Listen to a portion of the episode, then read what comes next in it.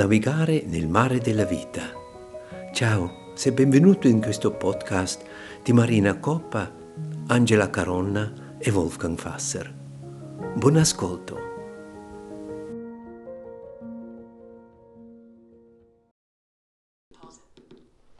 Bene, allora se non abbiamo altre domande o cose tecniche da guardare, iniziamo con il nostro tema.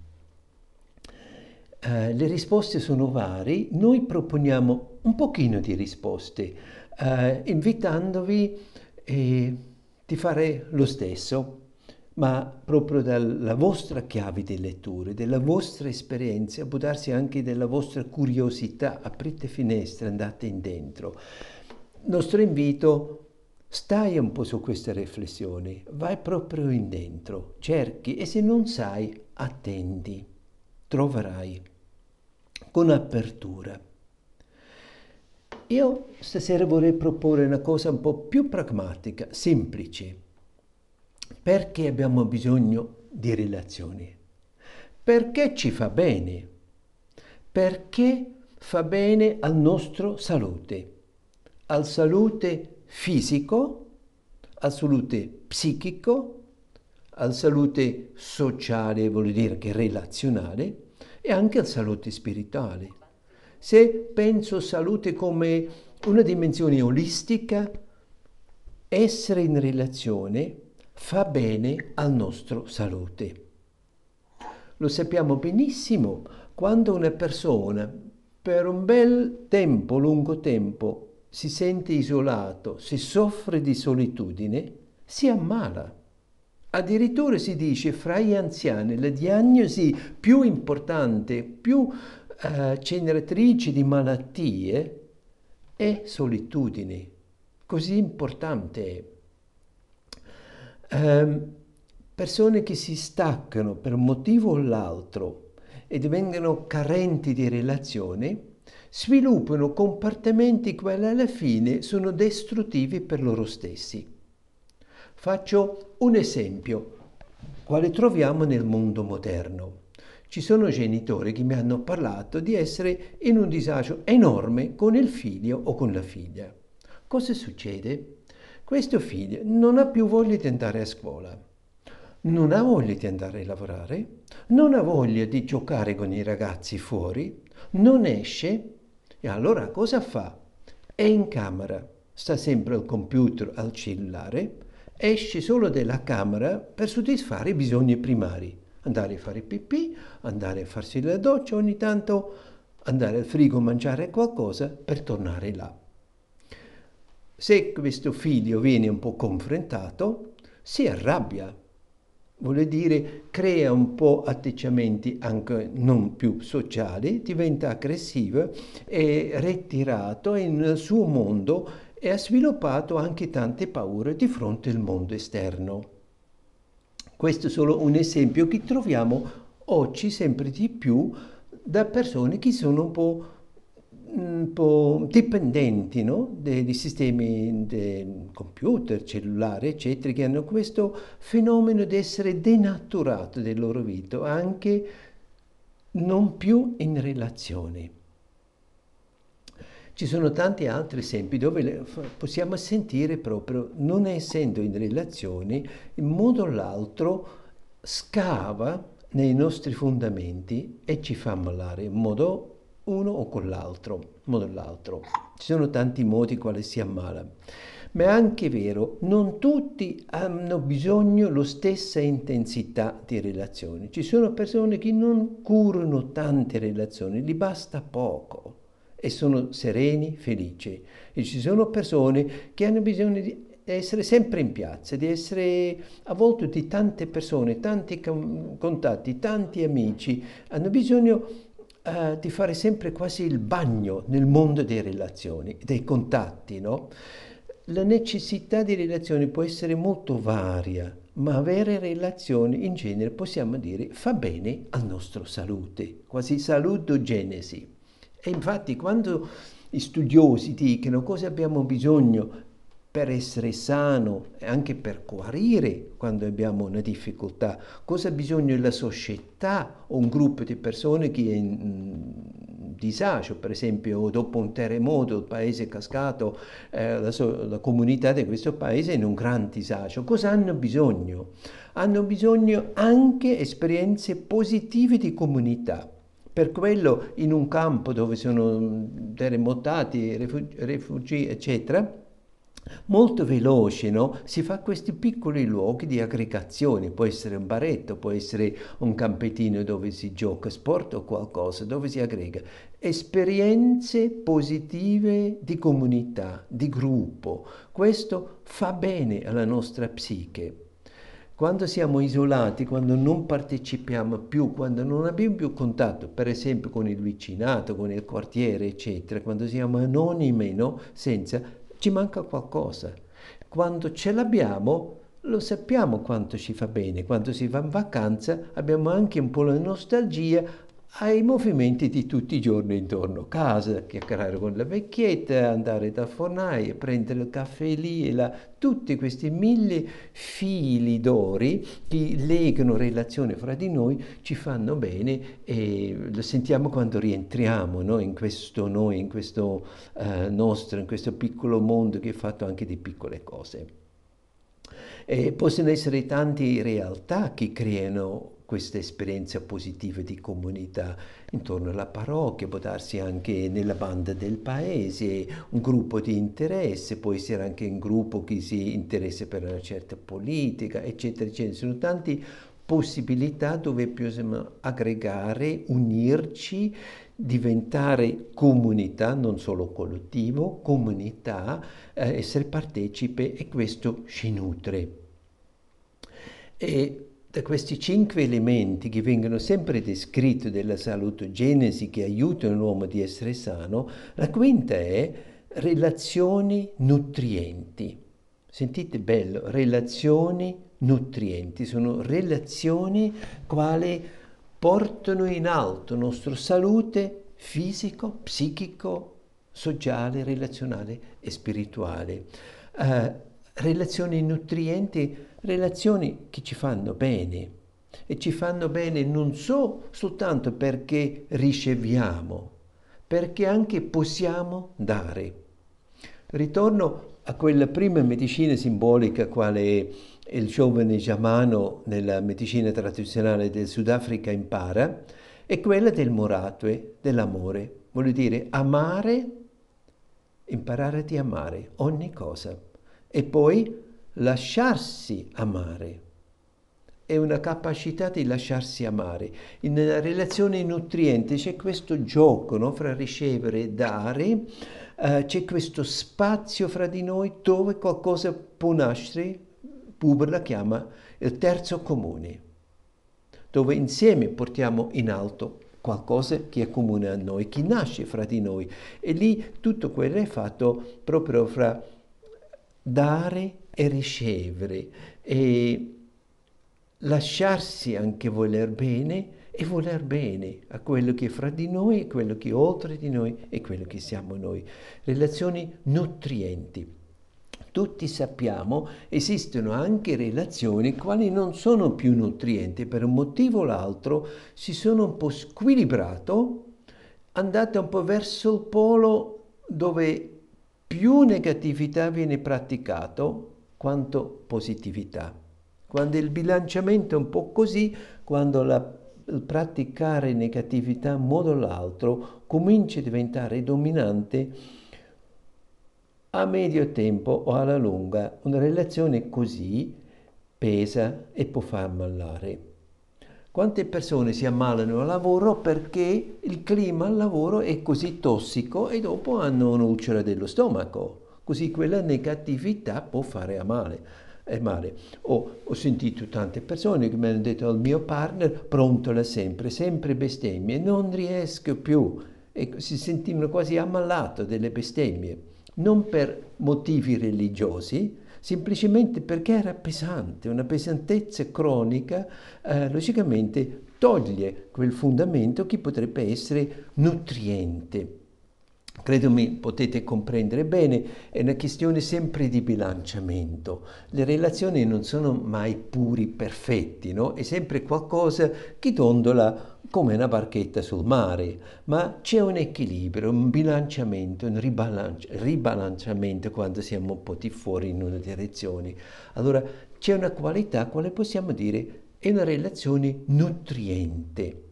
Questi due elementi sono, fanno parte di un concetto di cinque elementi per la salutogenesi, quello che ci fa stare bene o anche riacquistare la salute olistico. Una relazione nutriente che ci fa bene si potrebbe anche definire così. È una relazione quale io comprendo riesco a comprendere la vita nella nostra relazione. Non è qualcosa dove mi sempre domando dove siamo, cos'è. Lo comprendo, lo percepisco, lo comprendo, lo posso quasi un po' integrare, uh, mi rendo conto, posso comprendere. E la seconda cosa, posso partecipare a coltivare questa relazione, non solo lo subisco o sono una funzione, sono strumentalizzato, sono al posto giusto e qualcun altro pensa. No, sono partecipe a coltivare questa relazione. Dialogo insieme e questa danza e coltivare, siamo di nuovo da Eros, essere creativo, coltivare con quello che sono, vuol dire per me come sono, con la mia creatività, con il mio pensiero, sono benvenuto. Il, il mio concreare in questa relazione è benvenuto non viene messo giù, ehm, svalutato, eccetera. No, valorizzato. Sono benvenuto nel concreare in queste relazioni. Questo è un secondo elemento, quale si sa, quando questo c'è in relazione, allora ci fa bene. E la terza cosa è molto prezioso. È una relazione a quale io posso attribuire senso. Una relazione senza senso si sente subito, ci, ci squilibra, uh, siamo irritati. Se io riesco a attribuire un senso a quello che vivo con l'altro, questa relazione di amicizia, di, di amore, eccetera, uh, allora nasce questo potenziale che porta salute. Per quello, quando io mi chiedo cos'è una relazione nutriente, per me buona, un buon orientamento è quello, è sempre un concetto di salutogenesi. Salutogenesi vuol dire lì ci chiediamo cosa sono gli alimenti quali ci aiutano ad essere sani. Allora, una risposta è anche quando comprendo, quando è comprensibile la situazione, la relazione e la situazione in quel mondo. La seconda, quando sono partecipe a coltivarla, quando c'è anche bisogno di me e siamo in due o di più, o quando riesco a dare senso a questa relazione. Se questo c'è, allora è nutriente. Così per me una risposta perché ho bisogno di relazioni è anche perché fa bene alla nostra salute. È il nostro humus. Nei campi, nell'orto, nel frutteto, nel bosco abbiamo humus. Quando questo humus è buono, la natura fa da sé. Posso tradurre questo in vita. Quando l'humus della nostra vita è buona, la vita fa da sé la creatività. Eros è presente e crea. Siamo accoglienti anche per il mistero della nostra vita. Quando l'humus, la base, è buona, la vita fa da sé, non la devo tutto inventare e farla, no? Per quello eh, elementi così come l'esperienza positiva di comunità, le relazioni nutrienti, relazioni a quali io che, che prendo, posso partecipare a coltivarle e a quali posso attribuire in senso, queste sono relazioni che portano su. In quel senso posso dire sì, relazioni abbiamo bisogno perché ci fa bene e perché ci rende sano me stesso, ma anche insieme nell'amicizia, nella coppia, ma anche nel noi, nella comunità, ma anche verso il mondo e verso il cielo. Questa per me è la prima risposta. Adesso invito alla testimonianza. Può darsi avete qualcosa da condividere ancora da ieri, può darsi vi serviva la notte per un sogno, come diceva Angela, può darsi la nostra giornata che ci ha insegnato qualcosa, o può darsi è qualcosa che volete condividere partendo dal podcast di stamattina. Chi rompe il ghiaccio stasera? Posso, Wolfgang, eh, provare? Vieni. Perché già ieri volevo dire qualche cosa, però ero così emozionata che meglio lasciare perdere, ieri non ci sono riuscita. Però questa mattina, quando ho sentito quel podcast che faceva quella domanda così diretta, che è perché ho bisogno della relazione, mi ha fatto proprio fare un salto questa cosa. Allora adesso cerco di dire un po' di ieri, un po' di oggi. Allora, perché ho bisogno della relazione? Io perché ho sempre sentito che solo se diventavo veramente umana potevo accedere a qualcosa che è oltre. Io l'ho sempre sentita questa cosa e ho sempre cercato mm, di conoscere le persone, di, di farmi insegnare dalle persone, di andare in profondità grazie all'aiuto delle persone, no? Come se così potessi trovare una vita vera, essenziale, no? una, una sorgente mia di appartenenza. E questo è stato un po' il motivo principale di tanti anni della mia vita, che poi una volta parlando con un certo Wolfgang, e questo Wolfgang mi ha parlato di un certo Albert Nolan, che sarebbe un domenicano sudafricano e molto attivo nella lotta di liberazione sudafricana. E, ehm, io ho, ho, preso questi libri che mi aveva detto Wolfgang e, ehm, e ho provato, espresso molto, molto bene questa cosa così potente che sentivo dentro. Allora, dico che Albert Nolan si, si interessa molto alla figura di Gesù prima, prima, prima, che insomma eh, scrivesse di lui la Chiesa. E, dice queste parole che per me sono state importantissime, spiegano molto bene, secondo me, la divinità di Gesù sono le profondità trascendenti della sua umanità. A me questa cosa mi ha proprio colpito veramente nella, nella mia profondità e, ehm, e ho trovato così espresso così bene quello che è il mio, il mio sentimento. Per me tutte le persone sono speciali, tutte, tutte hanno qualcosa di speciale, anche se sono piene di difetti, anche se non lo so, anche forse se non mi piacciono. Comunque c'è in ognuno qualcosa di molto speciale. E poi un'altra cosa che mi ha toccato molto è quando abbiamo parlato delle persone che non ci sono più, che sono volate via. Io nella, nella mia vita, nella mia famiglia sono volate via molte persone, proprio tante, forse, forse anche per questo che ho fatto forse più amicizia con la morte, perché mi ci sono trovata tante volte vicino, no? Mm-hmm. Però io mm, forse, forse, all'inizio ho avuto anche paura, non so, però ho, ho capito subito che dovevo stare vicino alla persona per tanto tempo, per elaborare quello che, che avevo dentro e per riuscire poi ad avere un dialogo con la persona che non c'è più perché a un certo momento era come se la, se la, forza di quella persona entrasse dentro di me e mi dava forza e mi, eh, mi faceva camminare più orgogliosa nel mondo, eh, ero più, più forte con, con, il suo aiuto. Era come se poi entrassi in un flusso ancora più grande. Allora a quel punto sentivo che...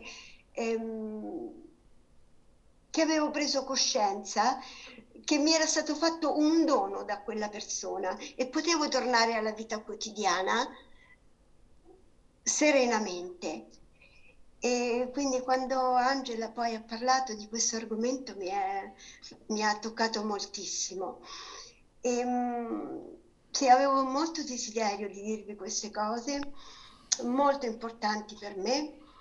E, ehm, a voi che comunque siete, eh, siete coloro che ho incontrato insieme a quelli che incontro e che incontrerò e che mh, mm, siete, siete, parte di me senz'altro. E, mh, mm, e, vi voglio, per finire, vi vorrei dire mh, mm, poche parole di un poeta che mi piace tanto e che esprimono bene quello che sento nei vostri confronti. E, ehm, ah, lui è Pablo Neruda e dice ognuno ha una parola dentro che non riesce a leggere da solo. Ha bisogno di qualcuno che con la meraviglia e l'incanto negli occhi la legga e gliela racconti. Eh, senz'altro voi fate parte di queste persone. E, ehm, ecco fatto. Grazie Patrizia, grazie, grazie tantissimo. Grazie. Grazie a voi tutti. Bene. Patrizia, grazie davvero. Do la parola a Angela. Meraviglioso.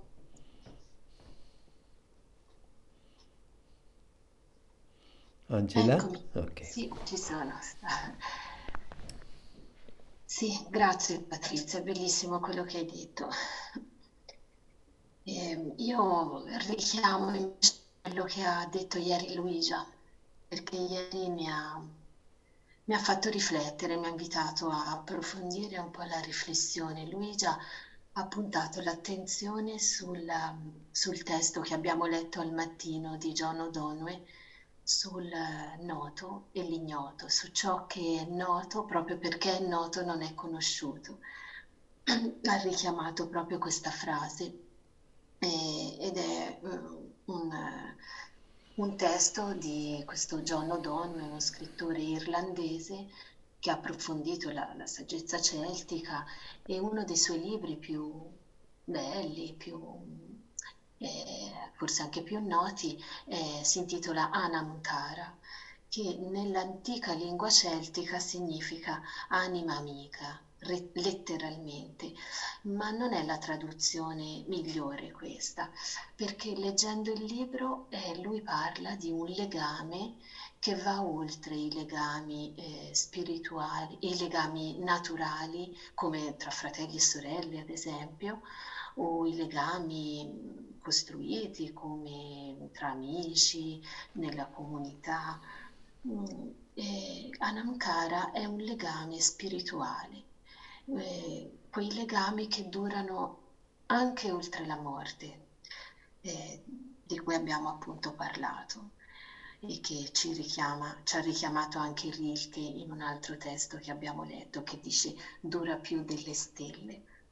E, ehm, e questo è, ed è bello perché lui ci dice che questo legame ha un inizio, e, e l'inizio avviene con un atto di riconoscimento e può accadere in una festa, in una mm, super, al supermercato, alla fermata del tram.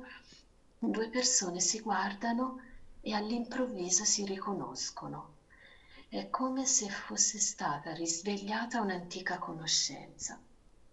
In queste due vite, in queste due biografie ha un inizio questo legame che poi va, va indipendente dal, dallo spazio e dal tempo. Magari queste due persone si incontreranno anche poco, oppure si innamoreranno e si sposeranno, oppure nascerà un'amicizia molto profonda. Eh, è questo il legame, quando due si riconoscono, il legame di cui parla, quando due si riconoscono e all'improvviso si accende questo, si, si accendono le braci dell'affinità. penso che tutti noi abbiamo legami di questo tipo mm. e, e, sono proprio quelli che poi restano un nostro patrimonio dell'anima per sempre.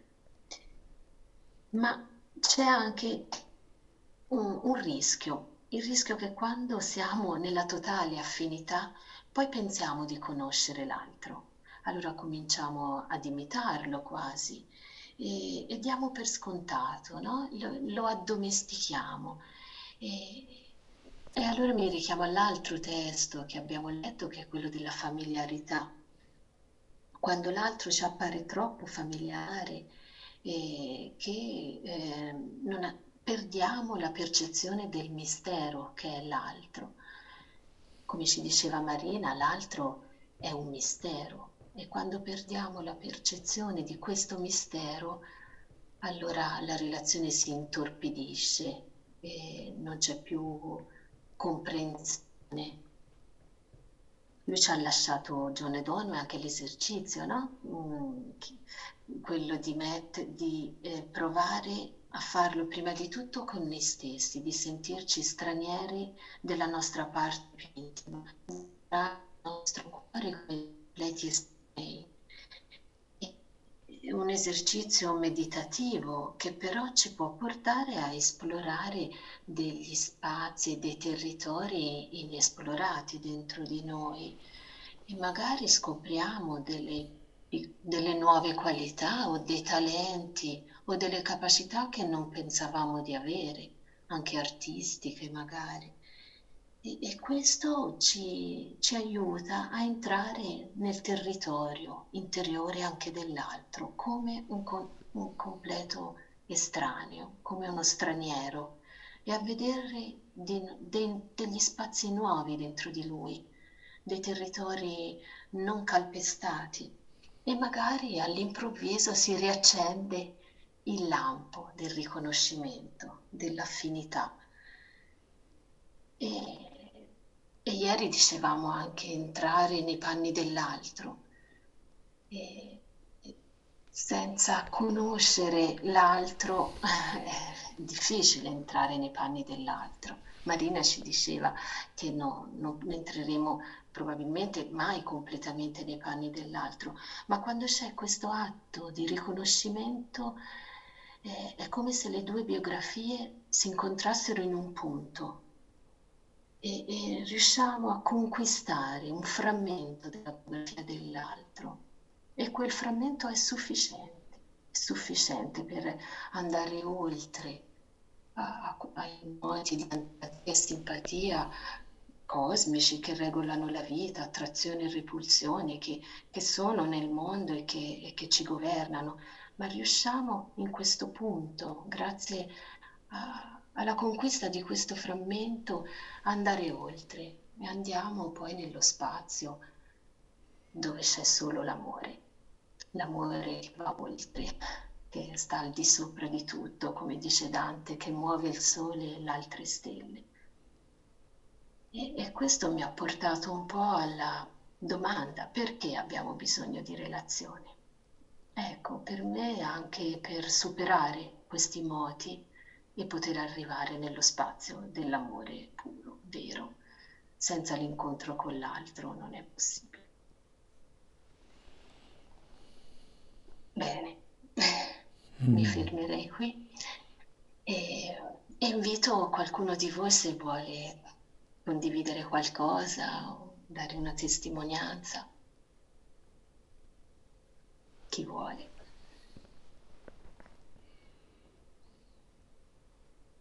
Io volevo, se possibile, condividere, ma molto rapidamente, una, una, mia, mm-hmm. una mia, momentanea sintesi mm-hmm. sul discorso della, della, relazione. Me lo sono chiesto tante volte, e, e in particolare in questa occasione, ma secondo me eh, noi abbiamo bisogno relazio- della relazione, perché siamo relazioni.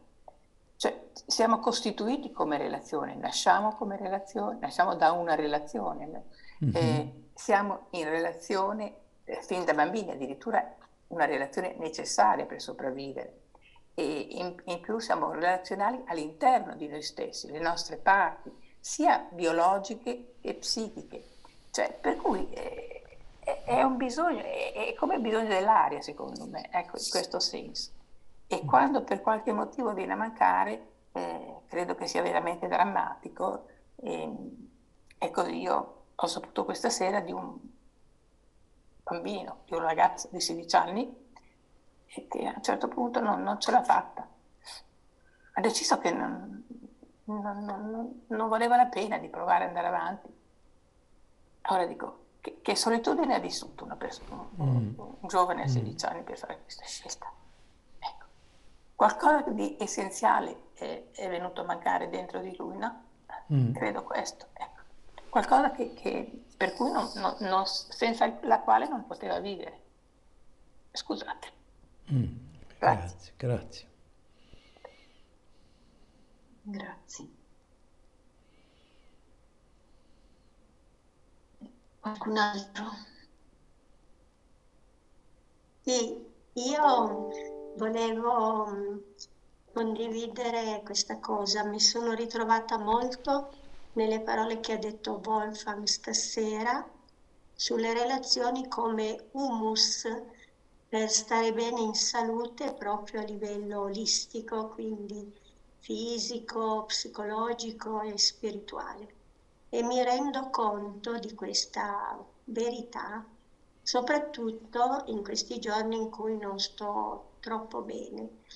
E allora appunto mi domando, eh, vado un po' a cercare la causa e, e anche la cura, al di là dei farmaci, e, e se la relazione sta alla base, le relazioni stanno alla base della salute, eh, è vero anche che le relazioni possono curare quando uno questa salute eh, non ce l'ha più tanto, eh, ci sono dei momenti così.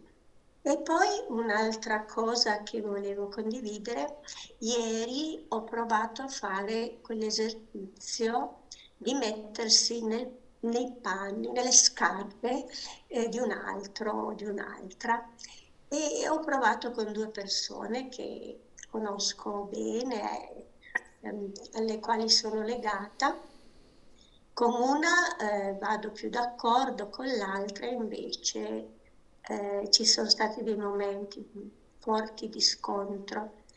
E provando a mettermi nelle scarpe di queste due persone, proprio immaginando una di queste due poi è un uomo, quindi era difficile per me che sono donna anche fisicamente cercare di mettersi nei panni di un uomo, però eh, questo esercizio mi è stato molto utile per comprendere meglio queste due persone, cioè proprio far finta di essere loro e di vivere le esperienze che loro hanno vissuto così.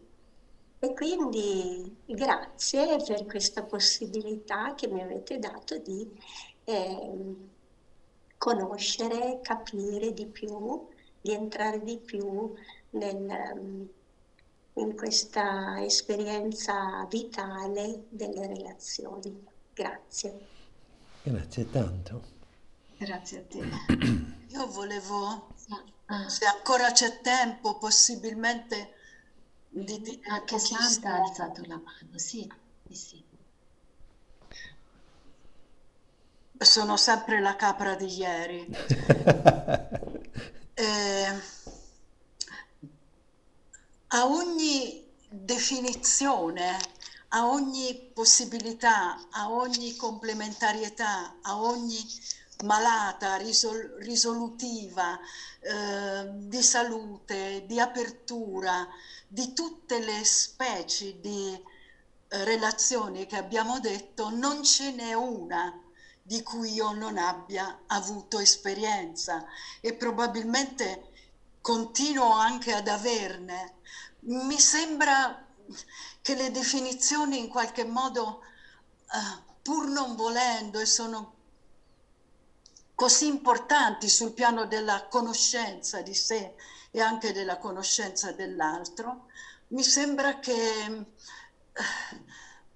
siano sempre un approdo per poi poterne uscire, per poi sapere che c'è un altro passaggio. Allora, eh, pochi giorni fa ho ascoltato una bellissima conferenza, eh, non ero in presenza, ma che mi è sembrata meravigliosamente risolutiva e meravigliosamente finalmente ho riletto il Genesi. In questo caso si, si eh, commentavano i primi dieci passi del Bereshit, come si dice, del Genesi.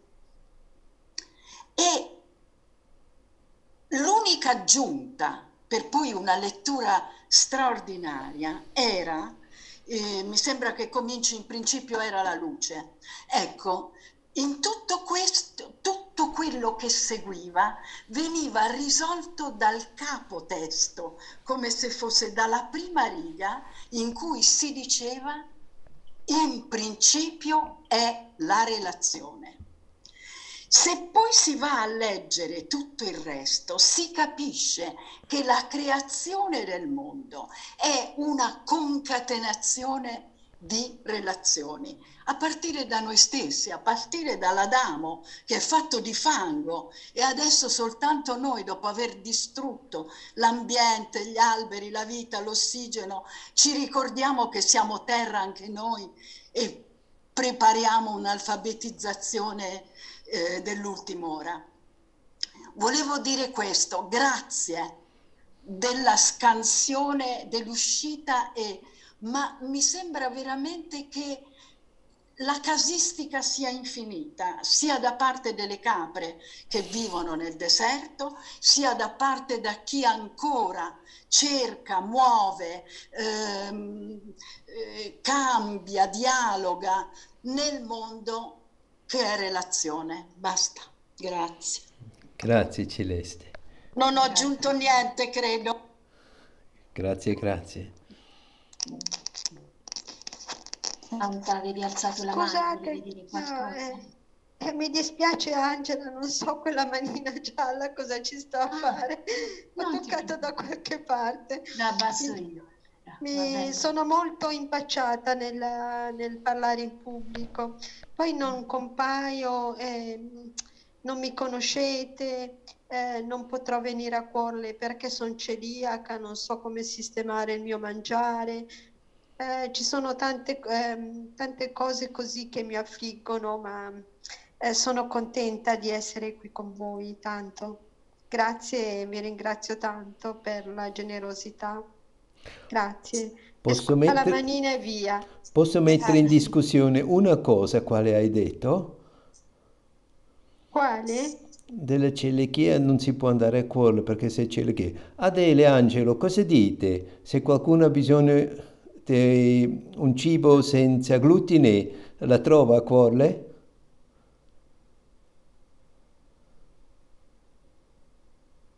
Ecco, arriviamo. Allora, ehm, proprio non più tardi di una settimana fa abbiamo avuto per quattro giorni una celiaca. È arrivata con i suoi prodotti, poi la prima sera ha mangiato le sue cosine perché è arrivata tardi. Il giorno dopo ha visto come operavamo in cucina con, eh, avendo accortezza di separa- di separare le sue cose. Abbiamo rilavato tutto quello che adoperavamo per lei, non abbiamo utilizzato mestoli di legno ma solo metallo. Ha visto che, che, insomma, che accorgimenti avevamo, da quel momento ha presenziato lei un attimino, poi ha capito, se n'è andata e ci ha benedetto. Ha benedetto perché avevamo anche un gruppo, un aiuto, non ero sola e quindi si può fare, si può fare. Grazie, grazie. Allora, quello non sarà un problema, puoi andare. Perfetto. E io trovo un salsiccio se vengo a cuore? Tu trovi il salsiccio, sì, sì, tu lo trovi il salsiccio. Senza farina.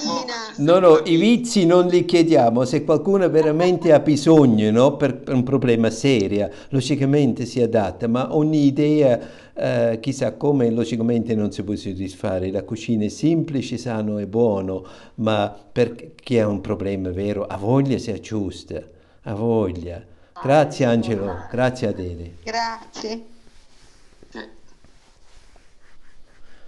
Bene, allora mm, diamo la parola a Marina. Bene, eccomi. Allora, anch'io mm, mi sono fatta questa domanda perché nella vita è così fondamentale la relazione e mi sono la risposta è subito arrivata, è molto simile a quella anche di Elena e per certi versi a quella di un po' tutti, perché la vita stessa è relazione, è interrelazione. Mi sono detta, tutto è relazione, il cielo è relazione con la terra, la dimensione visibile è in relazione con quella invisibile le stesse parti del nostro corpo, come abbiamo detto, sono in relazione. Per essere sani, in salute, bisogna che ci sia questa relazione tra le varie parti del corpo. E così anche con tutti gli esseri dei vari regni della natura c'è una relazione, magari a volte non così evidente, però ho visto proprio come immagine questo grande cerchio della vita dove ogni parte è in relazione con tutte le altre, come tutti i punti della circonferenza sono in relazione anche con il centro. E quindi anche a me è venuta proprio questa idea che la vita da un'unità, da un'unica sorgente, ehm, ha bisogno della pluralità, della manifestazione proprio per manifestare e quindi anche per, per, manifestare la relazione. La relazione è come se fosse la sostanza proprio della vita. E mi sembra sia partenza, cammino e meta. Partenza appunto noi nasciamo da una dimensione invisibile attraverso la relazione d'amore dei nostri genitori, quindi per incarnarci già la porta è proprio questa relazione iniziale e poi da piccoli a anziani siamo in relazione anche con il nostro cibo, ad esempio, non solo con le altre persone, ma attraverso le porte dei nostri sensi, gli occhi, le orecchie, la bocca, il tatto, la parola, insomma, tutto ci, ci fa essere in comunione, in comunicazione con ciò che ci circonda ad esempio anche quando ascoltiamo una musica, c'è una relazione, non è solo una cosa passiva. E così con tutto il resto, nell'arte, qualunque cosa, anche non, appunto non solo le altre persone. E andando ancora un po' in questa riflessione mi sono detta che mentre il regno vegetale, il regno animale, comunque anch'essi sono in relazione, però hanno insito in loro questo istinto, queste leggi, come sono delle leggi veramente quasi immutabili, che scandiscono la loro vita, le loro scelte, mentre l'essere umano invece ha questa capacità appunto in più, una libertà di scegliere, di, di, di poter in qualche modo decidere e per lui la relazione non è solo appunto un modo di, vi- di vivere, di sopravvivere, ma è anche, oltre questo, chiaramente, un'opportunità di crescita, di evoluzione, a volte anche di involuzione, anche di, di dolore, di sofferenza, certo non è sempre, però c'è una parte che è la creatività, che l'essere umano, credo, in questo modo così particolare, così ampio, è l'unico che ha attraverso la relazione questa possibilità di essere creativo, di, sì, di essere creativo. Quindi eh, per noi la relazione ha come un valore ancora in più rispetto a quello degli altri esseri. E riagganciandomi un po' alla lettura di oggi di Krishnamurti, ehm, questa passione che non ha causa e non è un effetto. Allora ho detto, ma aspetta un attimo. E allora mi sono detta, ma certo, questa passione è proprio quello che dicevi anche tu, Angela, prima, l'amore che muove il sole e le altre stelle. È questa sorgente che non è causata, perché è, è essa stessa è causa prima, e non è effetto di nient'altro. E quindi credo che la relazione, lui ci invita in questo piccolo testo, come dire, a superare i nostri attaccamenti e magari sensi di colpa, l'infelicità, gli egoismi, che questi sono tutti aspetti della nostra personalità. Per carità, la personalità non voglio assolutamente demonizzarla, anche perché è un modo con il quale, attraverso il quale noi portiamo nella vita la nostra unicità. Ogni, ognuno di noi attraverso la personalità manifesta qualcosa che è unico e ripetibile e permette anche, come dicevi tu Angela, questo riconoscimento, tu, tutta una serie, cioè con, con, questa nostra personalità facciamo tanto, è un dono immenso. Allo stesso tempo può diventare un grande limite se noi non riusciamo eh, di tanto in tanto e comunque ancora e ancora a relativizzarla, a mh, mm, anche trascenderla in qualche modo, proprio attraverso il riorientarci a questa passione di cui parla Krishnamurti, che è poi questa causa prima, la nostra sorgente iniziale. E ricordarci che questa vita che abbiamo è un dono immenso così come a volte possiamo dare per scontato appunto l'altro, pensare di, di conoscerlo, riusciamo a farlo anche con la vita stessa. E, e, e proprio riguardo a questo portavo anch'io qualche riga sempre di John O'Donnell che dice è un evento strano e magico essere qui, camminare in un corpo avere un mondo intero in noi e un mondo a portata di mano fuori di noi. È un privilegio immenso ed è strano che gli uomini riescano a dimenticare il miracolo dell'esserci. Ricche ha scritto, essere qui è molto. Ed è inquietante come la realtà sociale possa renderci insensibili e intorpidirci al punto che il mistico prodigio delle nostre vite rimanga del tutto inosservato. L'aspetto di maggior solitudine del vivere qui è la nostra separazione dal mondo. Vivendo in un corpo siamo separati da ogni altro oggetto o persona. Molti dei nostri tentativi di pregare, di amare e di creare sono segreti tentativi di trasfigurare questa separazione per gettare ponti verso l'esterno, in modo che gli altri possano raggiungerci e noi possiamo raggiungere loro. Al momento della morte la separazione fisica ha fine e l'anima si libera dall'involucro esclusivo e particolare di questo corpo per raggiungere un universo libero e fluido di appartenenza spirituale.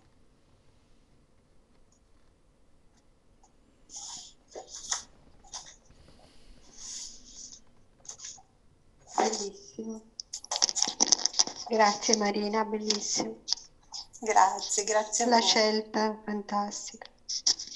Infatti mi sono tanto emozionata anch'io quando l'ho trovata e eh, ho pensato mm. che è mm. stato veramente un grande dono. E, Ma questo come l'hai trovato? Questo questa... nel libro che citava prima Angela. Ah, Macara? Sì, sì, è un libro Grazie. veramente molto bello, prego. E visto che stasera eh, tocca a me concludere questo, questi nostri due bellissimi giorni di incontro, volevo farlo con questa benedizione per darci ecco, questo augurio di buon cammino. Che la luce del tuo cuore ti guidi, che la luce della tua anima benedica il lavoro che fai con il segreto amore e calore del tuo cuore che tu veda in ciò che fai la bellezza della tua anima,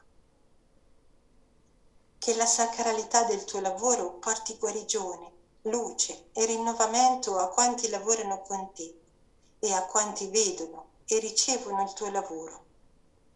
Che il tuo lavoro non ti venga mai a noia, ma liberi in te sorgenti di rinnovamento, ispirazione ed entusiasmo.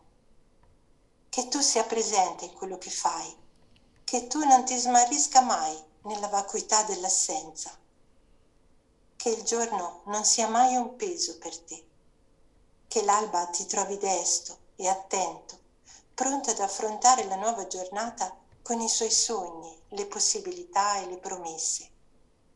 Che la sera ti trovi felice e appagato. Che tu possa entrare nella notte beato, protetto e difeso. Che la tua anima possa placarti, portarti consolazione e rinnovamento.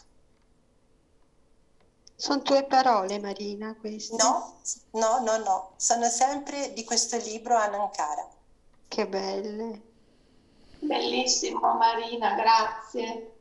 Grazie, grazie per essere veramente insieme in questo cammino bellissimo. Grazie. Grazie. Buonanotte. Grazie. Buonanotte. Buonanotte. Buonanotte. Buonanotte a tutti.